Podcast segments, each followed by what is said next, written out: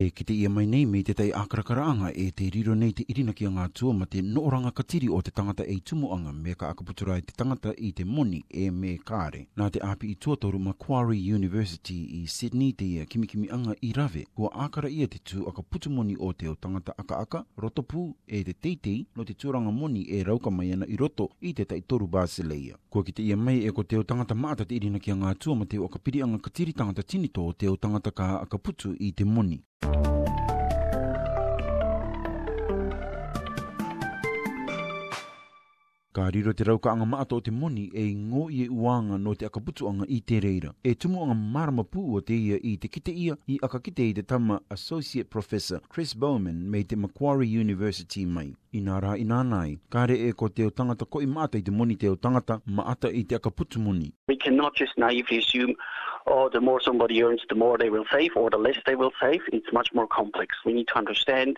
our cultural backgrounds and religion, for example. Ko te o kiteanga i a teia me te tai ākarakaraanga i te tū o te tangata papaa ki te o tinito i Aotearea, kanata e tinito no te akapouanga e te akaputuanga moni kua ki te mai tia e kimikimianga e ko teo tangata te rotopu te tūranga o te raukaanga mai o te moni e e au irina ki a ngā tuatō rātou ka mātata rātou o ka putu o ngā moni. 4 religious and non-religious group, there's practically no difference when the income is very low. They behave in very, very similar ways. But when we look at the middle income group, we can see there's a big difference where the non-religious spend much, save much, much less, and the religious group saves much, much more. Possibly because they are restrained from spending for you know general consumption or entertainment. But when the income is very high, we see a very big difference in the opposite direction. So we see the religious group all of a sudden uh, saving very low, very little, uh, meaning they spend much, much more, and we see the opposite for the non-religious group. Kua ki te mai rai te kimikimianga e ko te au tangata e piri anga tō rātou ki te katiri tangata tinito,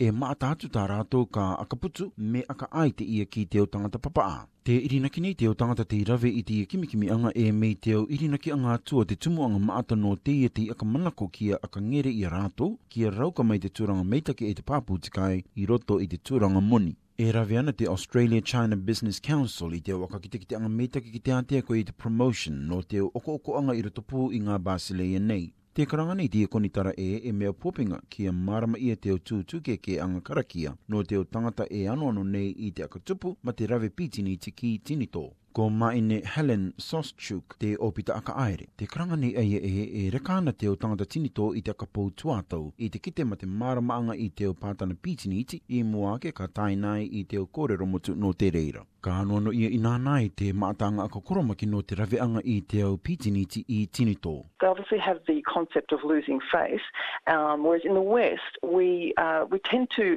uh, engage in very robust and tough negotiations. In China, the way way of doing business uh, and negotiating is very non confrontational for fear of losing face. So you need to ad- adapt. We often advise our um, members to actually adopt a more conciliatory um, way of doing business when negotiating with Chinese counterparts. Ko tata e te tua e Greg Diet, rāua ko Gareth